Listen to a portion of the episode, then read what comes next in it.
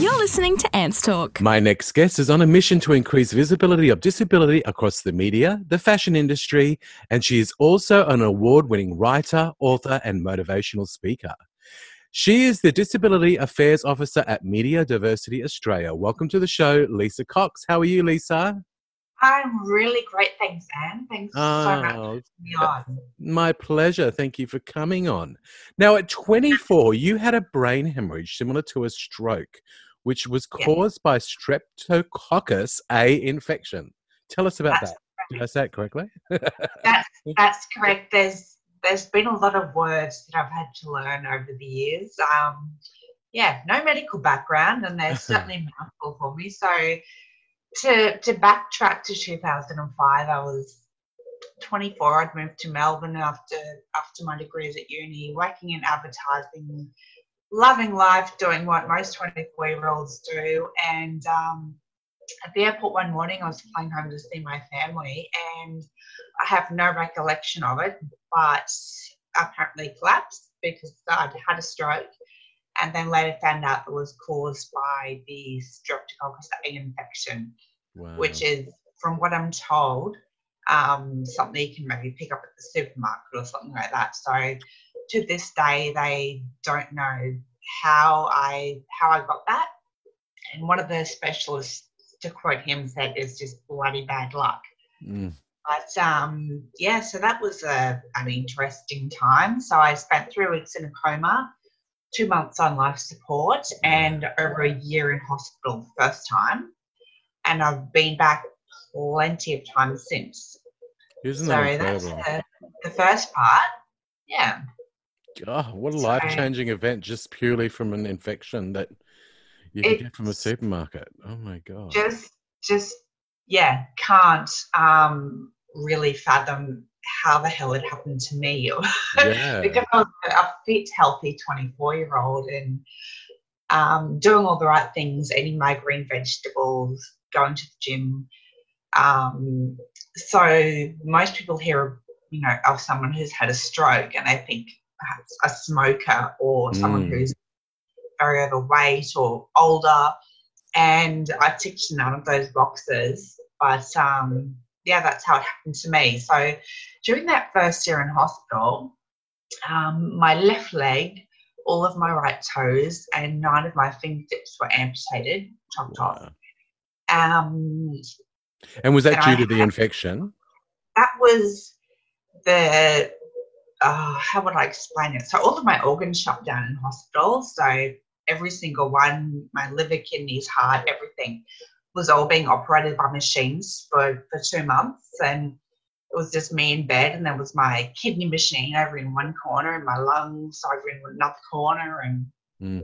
um, yeah that was that was an interesting time again can't remember it but my family were there but because all of my organs had shut down, they had to put me on some really great but horrible medication that brought all the um, the blood back to my vital organs, and it meant that um, blood flow blood flow to my extremities, like my fingers and toes and even my nose, um, was gone. So all Right. of them turned black.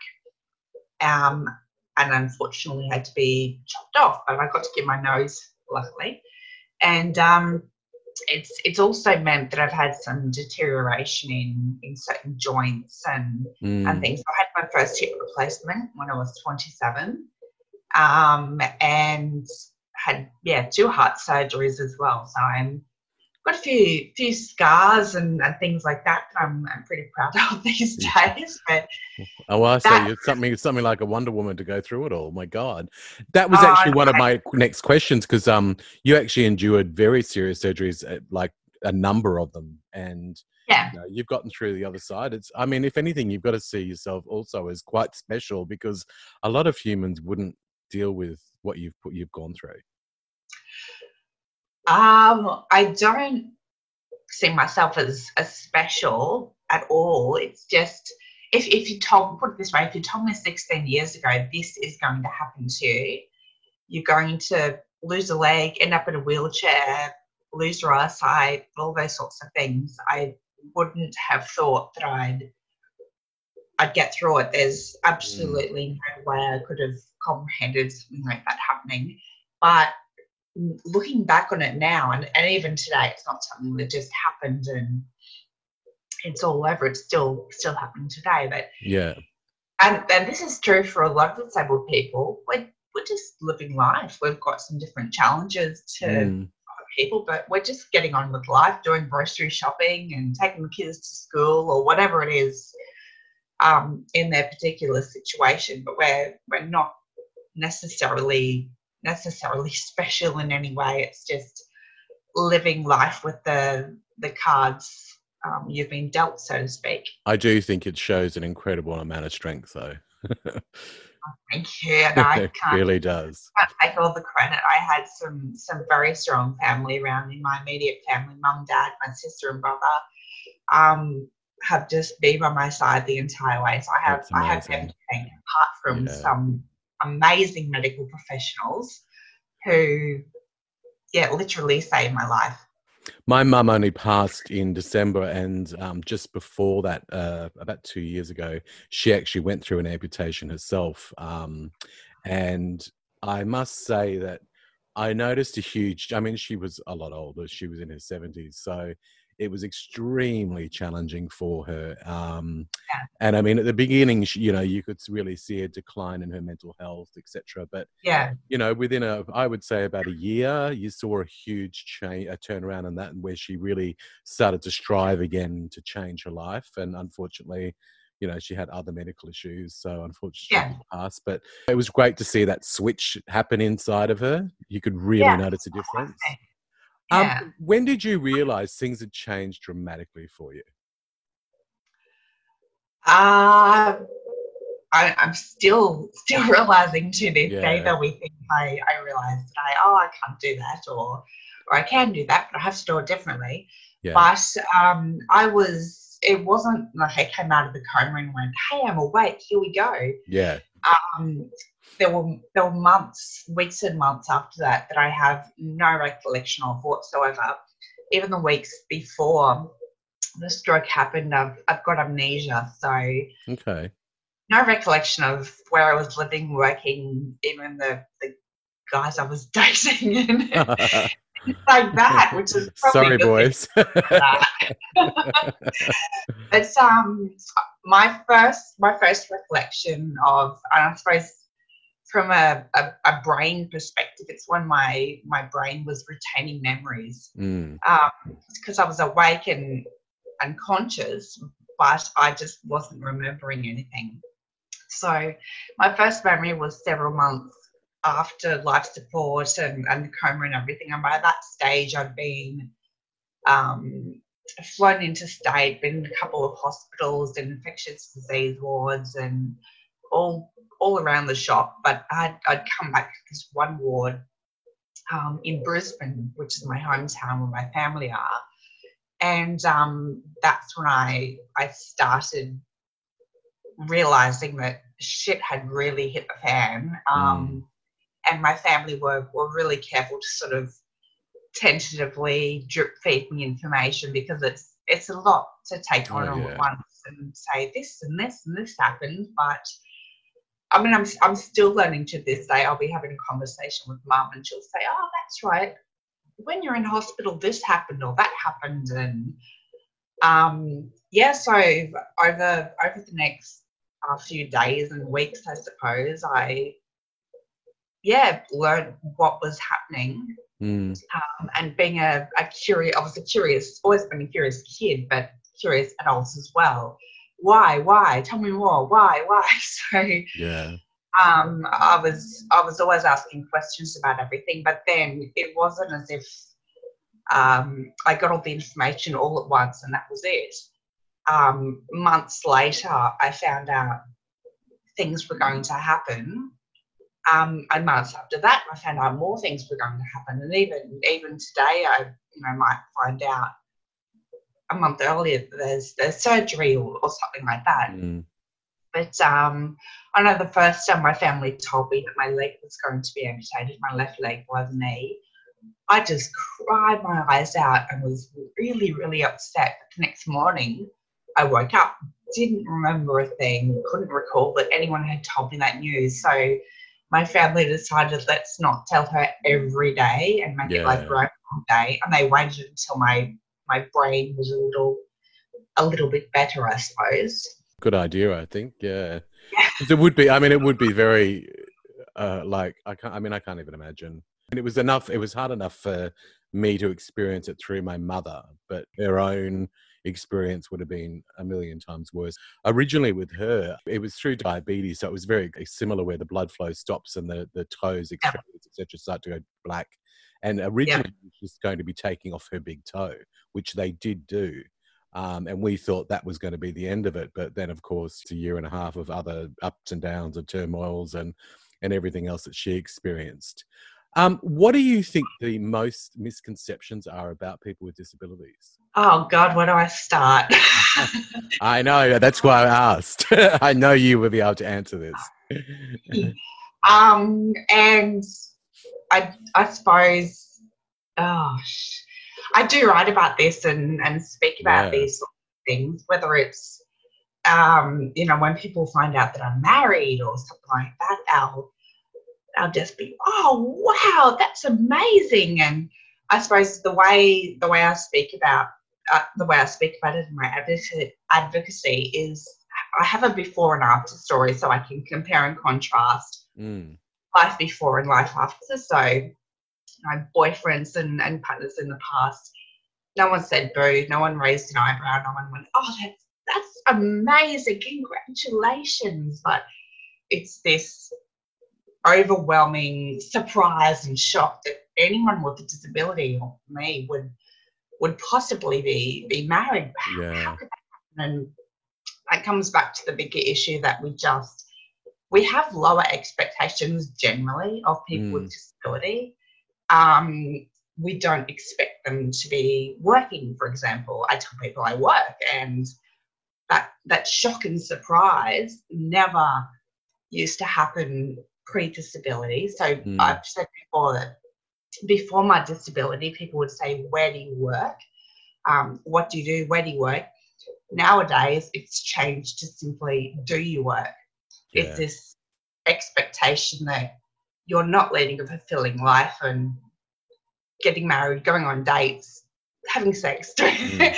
doing all the things quote unquote normal people do. Um, and everybody's story is different. I don't want to speak. Oh, of course, yeah. People, nothing does me more bonkers than when when people do that. But it's there's a lowering of expectations generally. Mm. Um, and at the moment with COVID, I know I've I've written about this a piece for Mamamia. Um, everyone's avoiding everyone and socially distancing and taking a step sideways to keep their 1.5 meters away. But in in a way, that's that's what I've been experiencing for the last 15 years. People see someone who's physically disabled in a wheelchair, and the whether it's conscious or subconscious, um, that assumption is sick. They're mm, sick. Mm. They're disabled. They're sick, and that stems back to this preconditioned um, view we have of disability through popular culture, where the only times we ever see it portrayed in the media and in other forms of popular culture are when the disabled person or the person in the wheelchair, unless they're Paralympics, um, they are in hospital or they are sick. Um, or they are some, have you heard the word inspiration porn? Yes yeah, cool. Okay. Yeah. I get some some strange, strange looks when I say that and they don't know what I'm talking about. Um, unless it is maybe some inspiration porn or, or something like that as well. It's funny, you know, I mean, we have Paralympians that are quite well known and quite famous in Australia. Yeah. Um, and, and you know, exactly. And they're being interviewed on Sunrise and everyone adores them and loves them. But then when a person's at a supermarket, they almost step away in fear of someone in a wheelchair. And that's what I don't get. Yeah, I, I don't get it either. But I'll, I, I don't get it. But at the same time, I do get it. I, yeah. And I, I wrote an Instagram post a little while ago and said that I try not to get angry at the people when they do that or uh, you know I do get a little bit offended sometimes, but I try not to get get on my soapbox and have an angry angry rant and start lecturing mm. them about ableism, because I know that sometimes it may be subconscious and um, almost a, a, programming that they've had from decades of yeah. exposure to, to media that really didn't represent disability in the right way. So as as much as I would I would like to get angry at them, I I am aware that it's not always their fault. It's just mm. this um inbuilt preconception as wrong as it is. Yeah. What do you think the government could be doing differently? Uh, same answer as my last one. Where do I start? uh, the, the government can can certainly be be doing a lot um, mm. around things uh, with with healthcare. The NDIS has been an incredible initiative by the government, and I've been really um, proud to be a part of that back in the early days um, when when Julia Gillard was was running the show. Went down to Canberra to Parliament House and um, helping helping it all get started, I suppose. Mm. Um, but that's that's been a big game changer for a lot of disabled people. I've heard pros and cons, so yeah, so everyone, will, yeah, everyone will have their own story about that. Um, that's that's certainly been been a massive help, but um, because I'm not in government or healthcare or politics or anything like that, I've focused more on things that I, I do have um, more experience in and control over. So, as you mentioned in the intro, things like fashion and media and mm. all of those things that are, are, my second second language, I suppose. Um, and my hope is that there would be a trickle down effect. So, if we can change the way the media, for example, represents disability and help to to normalize those sorts of things a little bit more mm. then it would just be stock standard and, and no big deal for government to have to change their ways around be it transport or accessibility and um, I, I know they made a few changes several years ago around around accessibility and just building into building standards and things like that that mm. um, certain things need to need to change for yeah. for access to buildings but a really big part of all of that it's great for a heap of of white ball men to sit in a room in suits and talk about what needs to happen and what needs to change but i would encourage any any government or any business body to have disabled people as part of that conversation of course. Um, I know Queensland Health are doing that really well at the moment. I'm working on some some projects with them where they will actually get people with that lived experience, be it cultural diversity or disability or, or something else, into the room because you can't have conversations about disabled people or diverse diverse cultures without mm. including them in the conversation. Yeah, definitely. Make sure you subscribe to Ants Talk.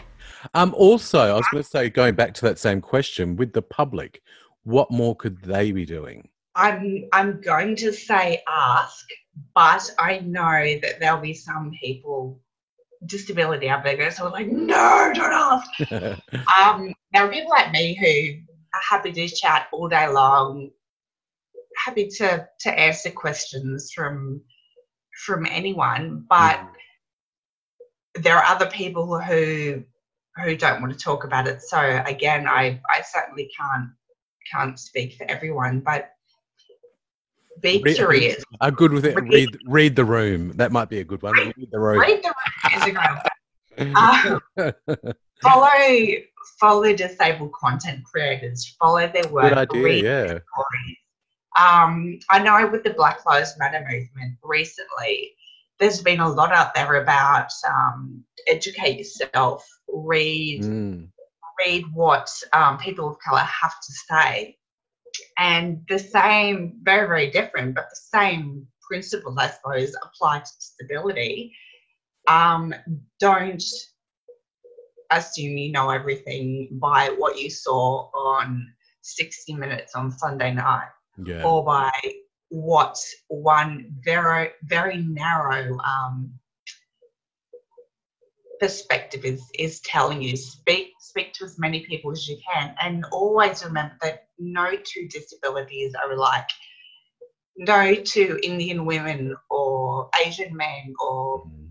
Brits or they're not alike and neither of the disabled people have had had a number of people say to me, oh, I sort of implying they know everything about it. Oh, I had a disabled cousin's neighbour's friend, so I know everything about disability. Yeah, yeah. know, No, you don't. I'm I'm really different from that last guy in the wheelchair Yeah. or that last amputee, but um, and treat us just as you would would treat anybody. There's we we don't need to be wrapped in cotton wool and spoken to like we're toddlers. Yeah. Yeah. Um, I've lost some of my eyesight my leg, not your humor. Your I wit. might not my sense of humour. um, so yeah, speak to me like you speak to anyone else. yeah. to be yeah. honest. That's a good one. Now, you've just spoken about the changes you'd like to see happen in the media. What about the changes in fashion? Well, I spoke to a journalist about this yesterday and said there are, are two ways we can look at it. One is inclusive fashion, and Mm, it's fashion that can be worn by people with all sorts of abilities. So, um, I'm working with brands like Christina Stephens at the moment to who put together a really great range of of clothes that aren't just functional but are also fashionable because unfortunately a lot of the clothes out there that are, are suitable for for someone like me or other people with disabilities to wear. Um, even people who have restricted movement from arthritis or dexterity problems. Yeah. it's just not fashionable and um yeah it looks like something a, a 90 year old would wear. And there's this assumption that once you're disabled uh, you don't give a shit about what you look like and Yeah. yeah, I'm not a, I'm not a beauty blogger or a fashion blogger and I'm, I'm sitting here in gym gear we I both still are. still have events to go to and Yeah. people to see and date nights with my husband and all those sorts of things. Um, I wouldn't harp on about this if it was just me and one or two other people in the world, Mm, but it's roughly 20% of the population. So it's not just human rights yeah. thing. It's not just about um, social justice, but it's just really bloody smart business to Exactly. value disability dollar. My own head's just been ticking over, thinking what I could create. What can I do? What's my next venture? Oh, um, look at us as, as valuable consumers. yeah. Um, the other part to that, apart from the, the fashion itself changing or, or just being adapted, doesn't have to be um, really ghastly disability specific special clothing. Um, it, it can just be as simple as, as changing buttons for magnets. So I can't do our buttons anymore because my, my fingertips are missing. And there are women with arthritis who perhaps can't do the same thing. Mm. Um, or other other challenges. Those snap buttons, like we used to have those track pants back in the 80s, bring them Yeah. back, I say. bring them back. Yeah, exactly. so they're just tiny little tweaks Yeah. that can be made that the the average person that you would you wouldn't know it's inclusive clothing or um, made for everyone. So my sister is roughly my build, roughly, Mm. without the missing leg and the wheelchair and everything else. So I always say that we'd like to be able to go into the same store, pick up the same clothes, and both be able to dress independently because there's an awful amount of, of freedom and independence that comes with just being able to put your own clothes on um, and not always need someone else to help with that. But as I was saying before, the two ways to look at it, one is the the clothing itself and changing that, and the second way, which um, I love raving about, ranting and raving about, is the marketing and media behind behind the brand. So mm. even if the clothes aren't inclusive, um, if they're not adapted for disability and those sorts of things, absolutely no reason why there can't be a um, a disabled model or a disabled photographer yeah. or something like that as part of the campaign. Um, it's actually beautiful to see. I mean, that has been starting to happen in a very small way in the last so year or two, um, with you know, sort of. Uh, I think it was Best and Less. I think they did a whole campaign featuring disabled children, which was just amazing. Yeah. Um, Target Kmart yeah. have been really good with that. Um, Jockey is an Australian brand um, who have previously contacted me about a collaboration. And like I, I always do, I, I, scroll through their feed to make sure that they're doing it consistently. It's yeah. not just a one off tokenistic, we'll stick a disabled model in and mm. the box for the year tick the diversity box, but it's something they they continue to do consistently, which I which I really like. So yeah, it's so good. Um, there are one or two brands. Unfortunately, a lot of them are in the US and the UK. Australia is a little bit, a lot bit, um, unfortunately, uh, behind with representation at the moment. And coming back to my my point before, it's not just a socially responsible thing to do. It's bloody good business and yeah. actually profitable.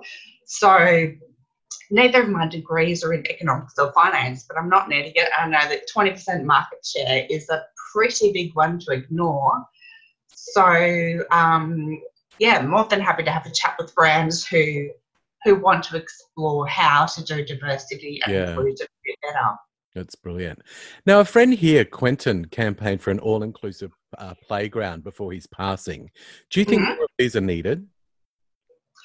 For sure. Yeah, for I sure. And not only do disabled children want to to see to um what's the word sorry not only do, do they want to be able to to use the playground just like everybody else but it's also beneficial for the non-disabled children. Exactly. And they can see that, hey, they're just like everybody else. That that kid loves the spring like I do. He does it yeah. differently, or she does it differently. But um, so I grew up without a disability myself, but I grew up around disabled children. Mm.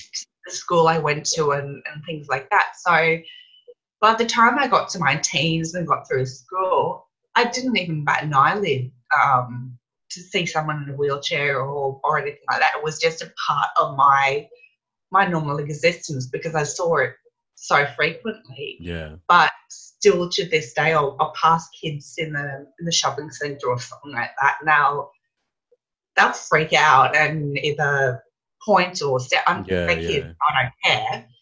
But um, it's it's a shame that it, it can't be normalized in their world because they're little kids at the moment and that's that's pretty harmless. Mm. But in 30 years' time, they're going to be CEOs who or business people who have to hire potentially disabled staff or have or who, to yeah, who could be part of the change. Like exactly. Mm. Yeah. Yeah, definitely. Now, um, Lisa, before we go, where can people find out more about you? Well, you can go to my website, lisacox.co, L I S A C O X.co, or my Instagram handle, which is exactly the same as that, lisacox.co. Eh? So I don't spend as much time on all the other platforms. Instagram is is the one. Don't I worry, do. your Instagram and your Facebook are fabulous. So you spend enough time on that. That's all you need to do. I'll just just stick with the one. exactly, exactly. Well, Lisa, thank you so much for your time and coming onto the show and sharing your story. I really appreciate it. Really great to speak with you. My pleasure, and I'll talk soon. Okay, bye. Bye. Ants Talk. It's like Oprah, but not.